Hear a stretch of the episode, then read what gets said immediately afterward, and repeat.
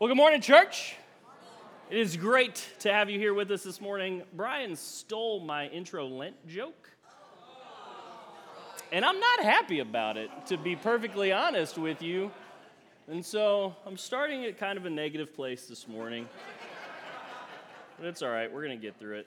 Uh, if today's your first time with us, my name is DJ. I'm the associate minister here at the Summit. We're continuing in our Mark series uh, that I have really been enjoying, just diving in to Mark's perspective of the story of Jesus. Uh, it's the action gospel, right? It focuses more on the things that Jesus did in his ministry, um, less on the, the, the things that he taught. Um, and so it's been a very interesting journey that we've been going through. And so if you have your Bibles, go to Mark chapter 6. We're going to finish out this chapter chapter this morning. You can also, if you want to follow along on your phone, you can go to the summitstl.info slash notes, and you can follow along with us there. But let's read this text this morning from Mark 6, starting at verse 45.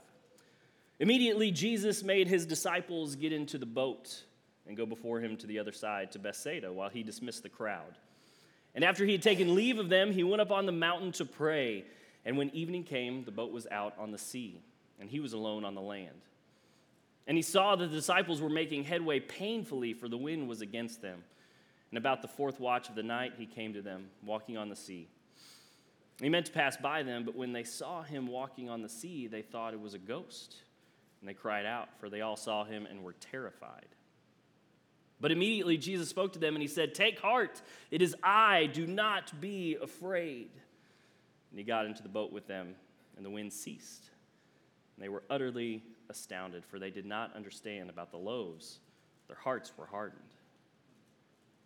Let's pray this morning. Awesome God, as we come before you and as we dive into your word, we ask in the powerful name of Jesus and in the presence of your Spirit, what we know not, please teach us. And what we have not, please give us. And what we are not, please make us. In your holy name. Amen.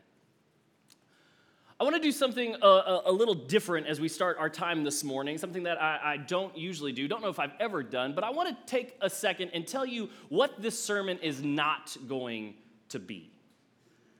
Because as we wrestle through the, the, the, Gospel of Mark, and, and you probably know there are four different Gospels, which means there are four different perspectives of the life and ministry of Jesus all completely true, all completely accurate, but each one emphasizing different things from different ways to communicate different truths about who Jesus is and what he came to do. And this is a story that many of you have probably heard before, but I want to start by just diving into what Mark's perspective, what his point of this story is not. If you flip to the Gospel of Matthew and you read this story, Matthew adds in a pretty significant chunk of the story that's missing in Mark. He tells the story about how when Jesus approaches the disciples on the boat, Peter says, Lord, if it's you, ask me to come out there to you. And Jesus says, Let's go. And Peter gets out of the boat and he's walking on the water toward Jesus. And then what happens? He takes his eyes off of Jesus, he begins to sink Jesus has to pull him up out of the water. He says, Ye of little faith, why do you take your eyes off me? And from Matthew's perspective, as he's writing this narrative, as he's retelling the events that happened that he saw firsthand, for him it was important to remind his readers that Christ got in to the water with us and he called us to step out of the boat, to trust Him. And yes, indeed, that's true. Sometimes Jesus calls us out of the boat to come and to put our complete trust and faith in Him, to keep our eyes fixated on Him and who He is. But for Mark, this is not a story about Jesus calling us to step out of the boat. Flip to the last gospel, the Gospel of John. And I love how John frames this story. He's kind of building this anticipation of the fame of Jesus, of how known Jesus is becoming, about how popular Jesus is getting. And so, the way that John kind of paints this picture, he's doing it from the perspective of his fame is getting so much so that the people are literally ready to seize him, to take him to Jerusalem, and to declare that he is the king. They're tired of waiting, things are going too slow for them. Jesus obviously is different. He has a lot of power, he has a lot of authority. Let's go ahead and just make him king right now. And so John is approaching this from a very different perspective that people are eager to make Jesus king. But what happens is Jesus sends the disciples away from him. And he comes to them in the storm, and the disciples are eager, even the disciples are eager to bring Jesus into the boat with them. The disciples, from John's perspective, they understand that Jesus can help them. They just need to get in, get him into the boat. And so for John, he's painting this perspective of how, yes, sometimes we need to remember that Jesus, in his authority, in his power, got into our boat while we were suffering he became the king that we needed him to be in the time that we needed him to be that. And he rescued us. But for Mark, this is not that story. Mark tells this story in a very interesting way. He's writing, remember, to a Gentile audience, so, so to non Jews, people that aren't as familiar with Old Testament scriptures and traditions and prophecies. And for Mark, he's painting this picture really of an intercession that's happening, a story of redemption that's happening. A story that points to, and I love we've used this word several times throughout this series, a story that points to one of the biggest, if not the biggest, reset that humankind has ever and will ever experience. And as we'll see, I believe that for Mark, this is a story of our journey of faith and how our faith diminishes our broken reality of suffering. And so keep that in mind. This is the perspective that Mark is painting this picture for us. And so let's, let's define some terms just real quick. Have you ever thought about what faith is? I mean, seriously, have you ever thought and wrestled with biblically how faith is defined? We actually get a definition of it. Hebrews chapter 11, verse 1, the writer of Hebrews says this Now, faith is the assurance of things hoped for, the conviction of things not seen. But think about that for a minute. There are some words in there that, if we start to wrestle with them, don't seem like they should go together. We don't often see words like uh, assurance of things hoped for in a sense together. Let me give you an example. I've shared this with you many times. I'm very open about this. Uh, I will spill my heart out in this matter. I am not athletic by any means at all. I played softball with a group of guys here, I think one time. And I'm pretty sure I still hold the record for the most strikeouts in slow pitch softball. And I've accepted that as I'm into my 30s. I've just said, okay, you know what? I get it. I'm not going to try anymore. My son, my oldest son, Leland, he just turned seven years old, seems like he's different it seems like he might actually have some sort of athletic ability. Recently, he took up a, a love for basketball, which I guess I'm fine with. At least it's not soccer, right? but bam!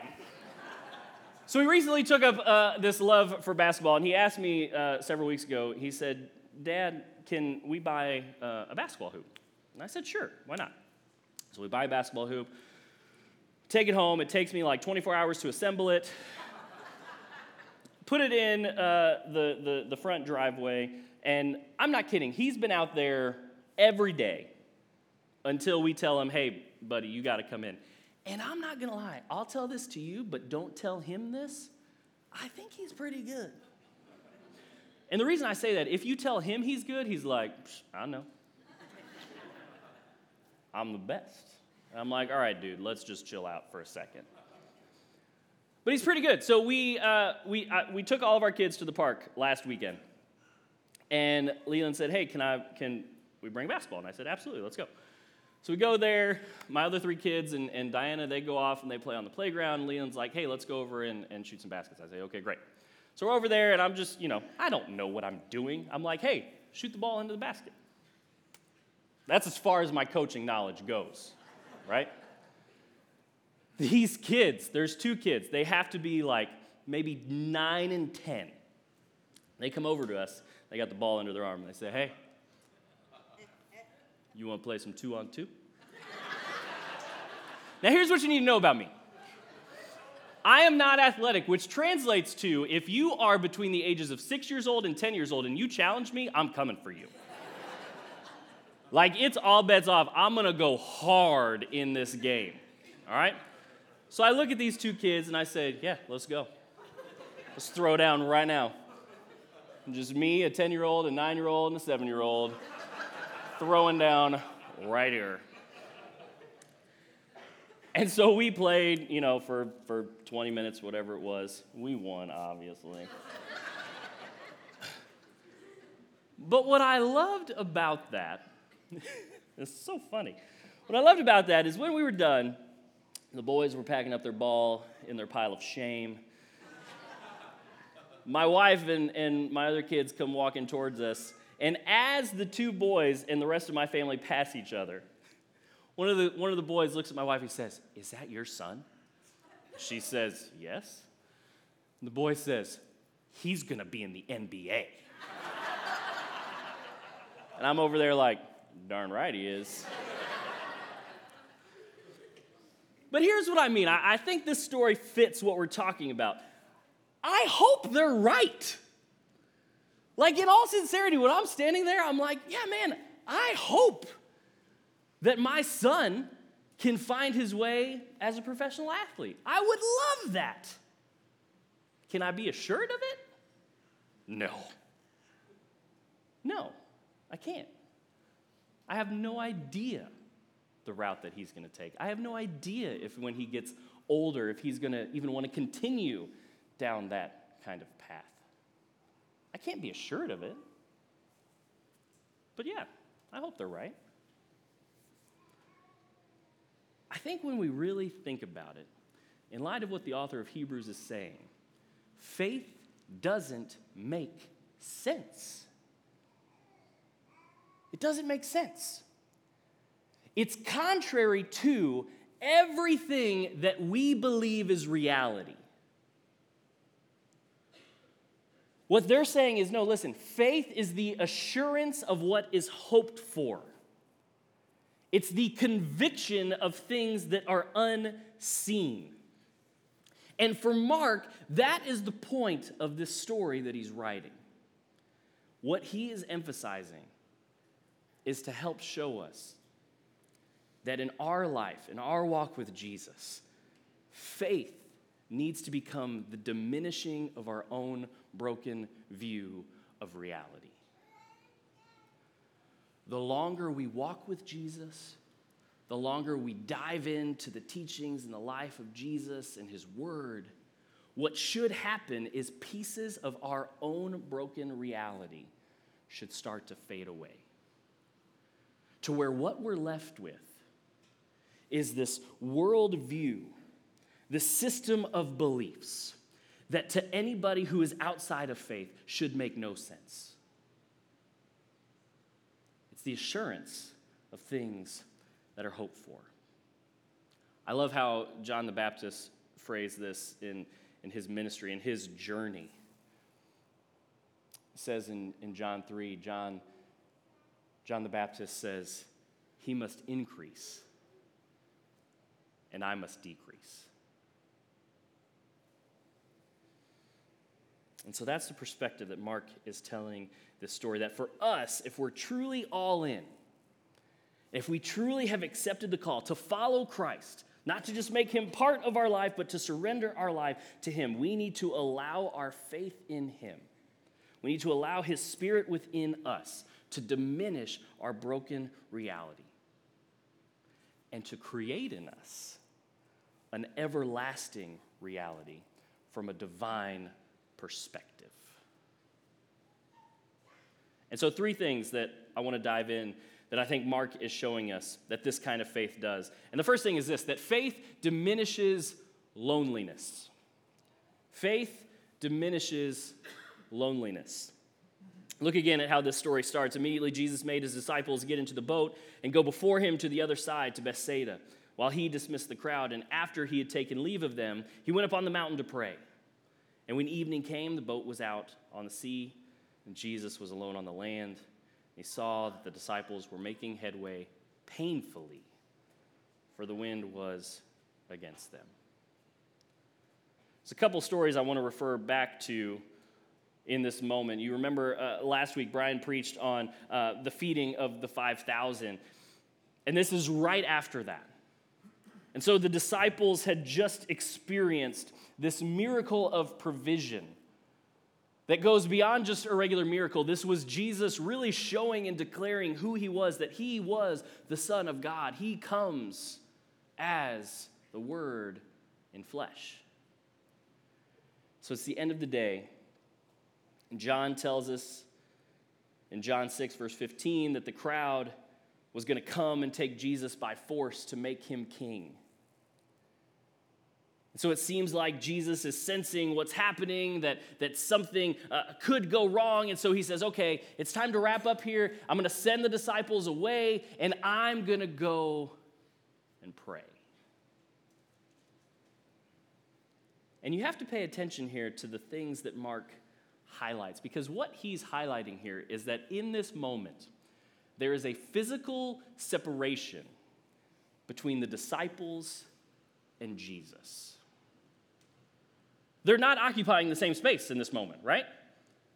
He puts the disciples in the boat, says, Go to the other side. I'm going to go up to the mountain and pray. There is a physical separation between Jesus and the disciples.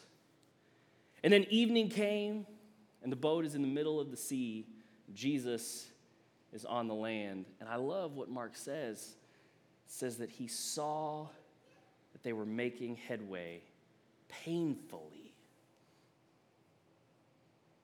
That word painfully is used elsewhere uh, in Scripture. It's, it's used at times to describe somebody who's being tormented by demons.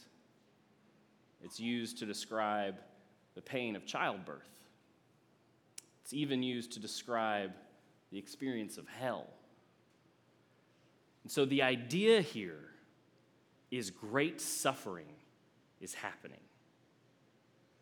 The disciples are in a deep struggle, an extreme suffering. And can you imagine what they're thinking in this moment? Where's Jesus? And it's interesting, actually, because if you go back to Mark chapter 4, I preached on this uh, a few weeks ago. A very similar situation happens when we're going across the same sea. The disciples, this time with Jesus, are in a boat. A storm comes up. The disciples freak out. What's Jesus doing? He's sleeping. The disciples say, What's going on? They wake Jesus up. Jesus wakes up, he says, Peace be still. There's a calm, there's a quiet. The disciples freak out. And so here then, we have yet again the same kind of situation. But what's the big difference? Jesus is not in the boat. There's a physical separation now. I, I do wonder how they would have reacted had it been the exact same type of situation to where Jesus is with them. He's sitting there, they can see him. Would they be like, okay, okay, all right, hey, we've been here before. Jesus has got it. but this time's different. And they don't know what to do. They're struggling, they're questioning, they're alone.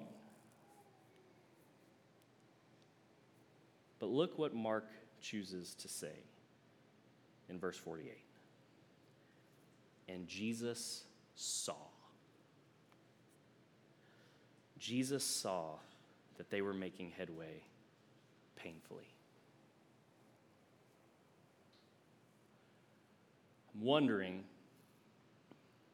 if the disciples in this struggle would say that they were feeling abandoned by Jesus. Kind of seems like it, doesn't it? And it seems as we get deeper into the narrative that they're really overcome in this moment of this loneliness. That feeling like Jesus just sent them out into this struggle and then left. You ever been there?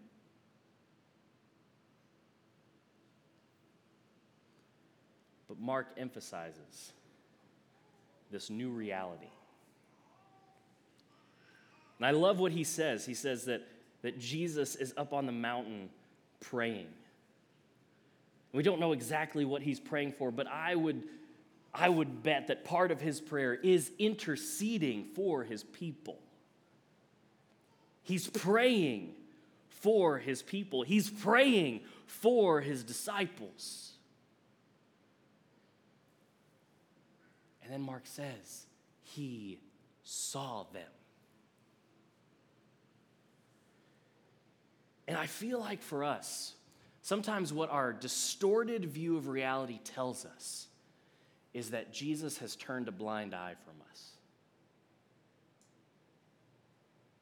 Uh, or maybe that he's placed us in this situation and then he's backed away.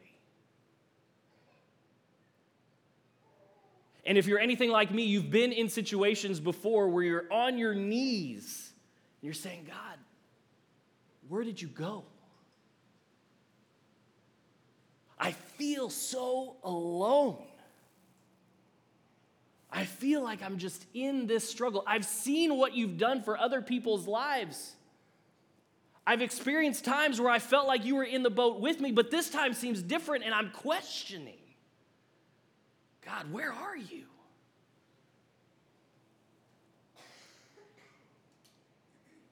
And I would argue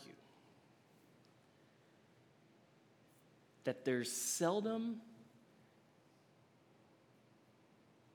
a worse place to be for us, a harder place to be for us,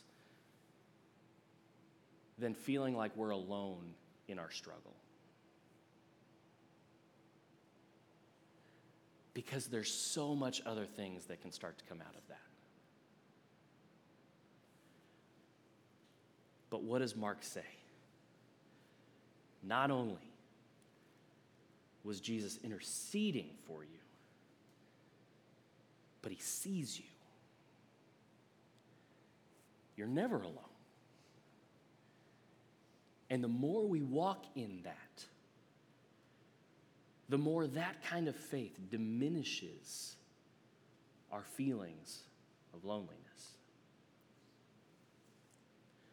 Second thing that Mark then shows us is this that this kind of faith that Jesus invites us into, this new reality that Jesus invites us to, diminishes doubt.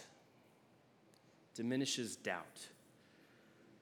The next part of verse 48 says this about the fourth watch. So, sometime around midnight, 3 a.m., about the fourth watch of the night, he came to them walking on the sea. And so, Mark, for me, takes this narrative, uh, he takes this narrative up a notch in how he's describing it. Because not only does Jesus see that they're struggling, that they're making headway painfully, what does he do? He goes to them. I feel like there are times that we look at God and we feel like He treats us in the same way that some of us learned how to swim. Some of you understand what I mean. But for the rest of you, let me explain. I learned to swim in a way that I'm sure is probably illegal today.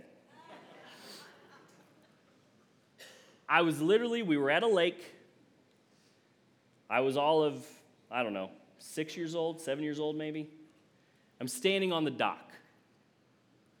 At that point in my life, I loved the lake. And what happens? My dad comes up behind me and he throws me into the water. I hate lakes today. I'm not a psychologist or counselor, but I bet that has something to do with it.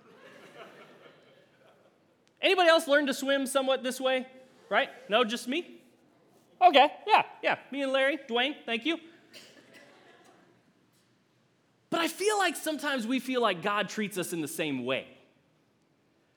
That what God says is, all right, I got this situation brewing for you.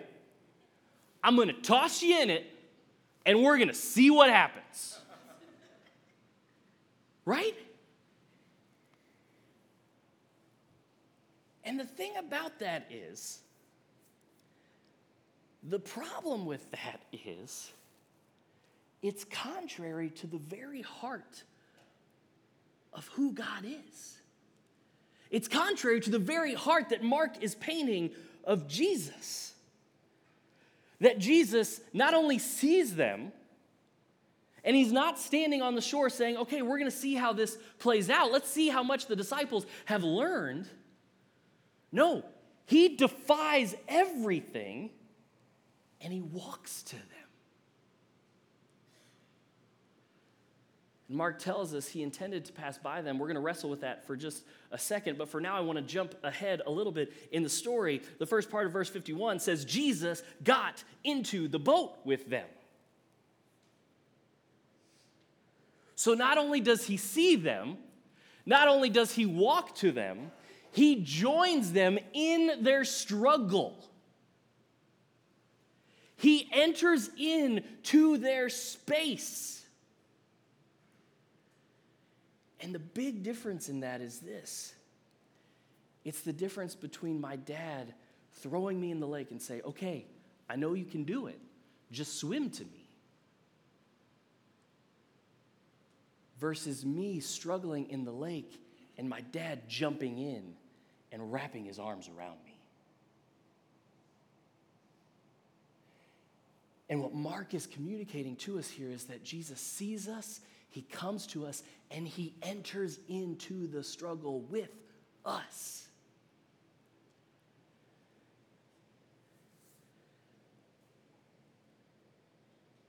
And it's no different today. There's a reason why later on in the life of Jesus, John records this in John 16, verse 7. He says this Jesus is talking, he says, Nevertheless, I tell you the truth, it's to your advantage that I go away. For if I do not go away, the Helper will not come to you. But if I go, I will send him to you.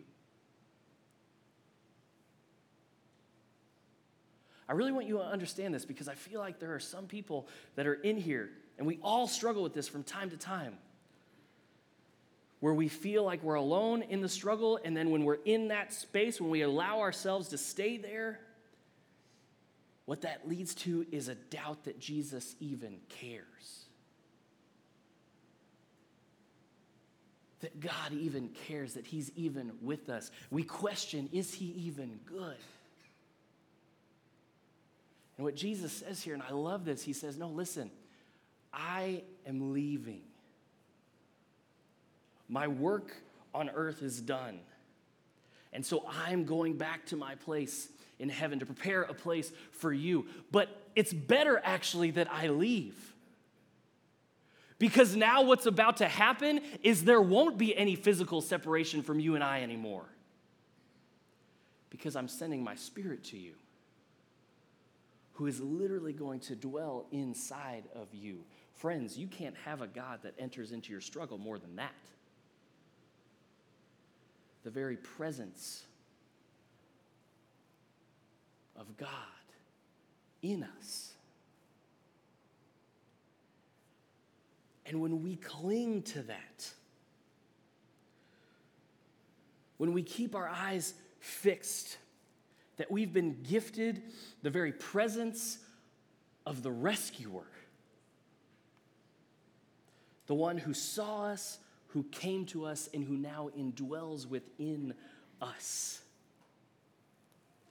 then it starts to diminish our doubt.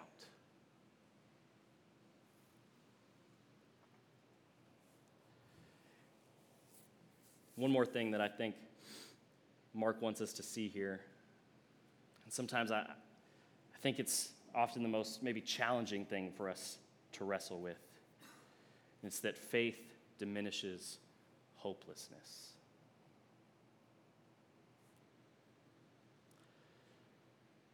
The last part of verse 48 says this that Jesus meant to pass by them. But when they saw him walking on the sea, they thought it was a ghost and they cried out. For they all saw him and they were terrified. But immediately Jesus spoke to them and he said, Take heart, it is I. Do not be afraid. Now, there's part of this passage in here that might be troubling for you. What does it mean that Jesus intended to pass by him? Right? If you're anything like me, there was maybe a time in your life where you're wrestling with this story and you have this image of Jesus like tiptoeing on the water, like, right? Like, kind of, maybe it's just me. That's fine. But, right, it's easy to read that and be like, wait, what's going on? Like, is Jesus playing this game? What's he doing here? But it's actually a very significant thing that Jesus wanted to do in this moment. There's a couple other times in the Old Testament where this type of phrase is used. Let me read them for you real quick. Exodus chapter 33. This is with Moses, verse 18 and 19. Moses said to God, Please show me your glory. And God said, Look at this. I will make all my goodness pass before you and will proclaim before you my name, the Lord. And I will be gracious to whom I will be gracious, and will show mercy on whom I will show mercy. This is that story. You might be familiar with it, right? Where, where God says, You can't look at my face, but I'll hide you in the cleft of the rock, and I'll allow you to gaze upon the backside of my glory. And, and Moses comes out, and what happens? His face is shining so bright that the people can't look at it, they have to wrap it up. Flip ahead a couple books, 1 Kings chapter 19. This is with Elijah. God said to Elijah, Go out and stand on the mount before the Lord, and behold, the Lord passed by. Similar situation here to where God in his glory, to some extent, passes by Elijah. And Elijah, as a result, must also wrap his face because something happens within us when we see the glory of God. And so when Mark is saying that Jesus meant to pass them by, this is what he's referring to. Saying that what Jesus wanted to do in this moment was to reveal the fullness of who he was to them. To show them that he is God, that he's not playing games, that he is fulfilling what was talked about in the Old Testament with Moses and with Elijah. He wants them to be able to see his glory, but what's happening? They are so overcome by their loneliness and their doubt and their hopelessness that Jesus isn't able to do it at this time.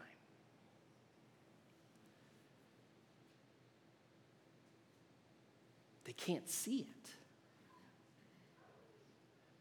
And so Jesus, he takes another approach. He, he speaks to them and he says, Take heart, it is I.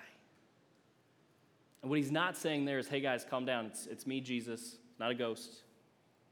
It's Jesus. What he's saying there is actually extremely profound, extremely powerful. Jesus is saying, I am. He's declaring the very name of God. He's telling his disciples, No, listen, this is not a ghost. God is here with you. God was praying for you. God saw you. God walked to you. And now God is getting in the boat with you. I am is here.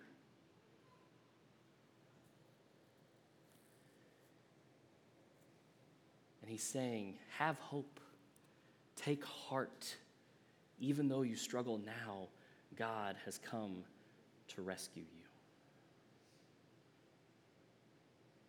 And Mark ends this chapter in a very unique way. The end of chapter 6, after the story, Jesus gets in the boat and things calm.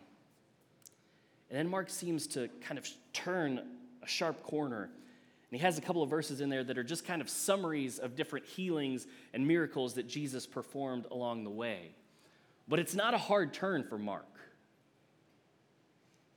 What Mark is doing is he's, in a sense, recapping some of the things that have been done, but he's also showing that those same things, the people that have been healed, the miracles that, that Jesus has done in the lives of the broken, are being done on a much bigger scale. That in the whole narrative of the story, yes, we get the details of a specific few, but there were many that Jesus saw and came to and entered into their struggle and rescued them. So, the question for us this morning is Have you ever felt alone? Have you ever wrestled with doubt? You ever feel like you get dragged down by the hopelessness of the situations going on around you?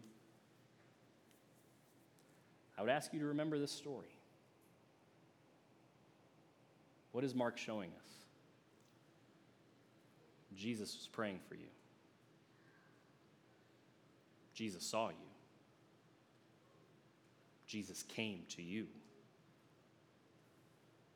Jesus entered in to your struggle. And Jesus rescued you. There's a strong connection there to what we're going to be celebrating here in a few weeks.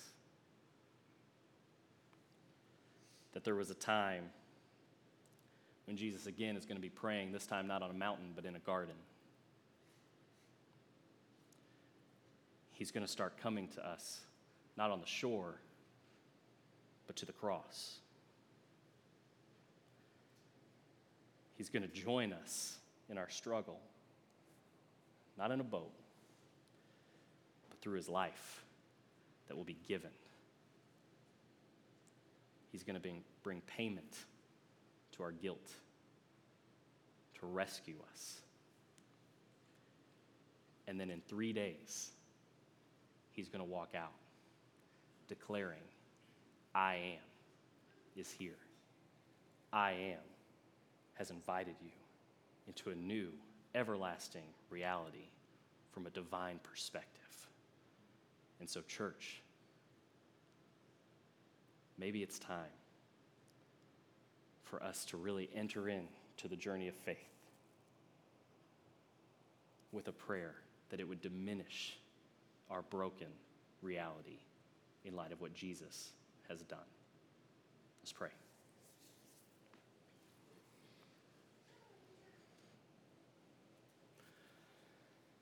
God, we praise you for your goodness, for your faithfulness.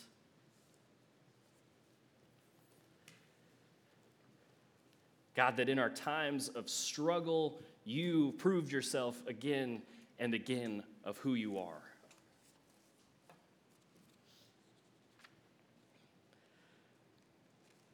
God, that you are powerful, you are mighty, you are everlasting. And God, so often the things that stand in the way of us believing that is our own version of reality.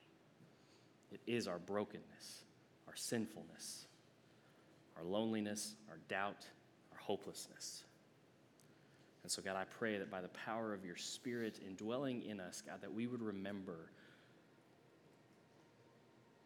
that you saw us and came to us, and you now have invited us to something much greater. To see your world from your perspective. In light of the cross, in light of the tomb, Jesus, might you help us to walk in a manner of faith that diminishes our brokenness. In Jesus' name.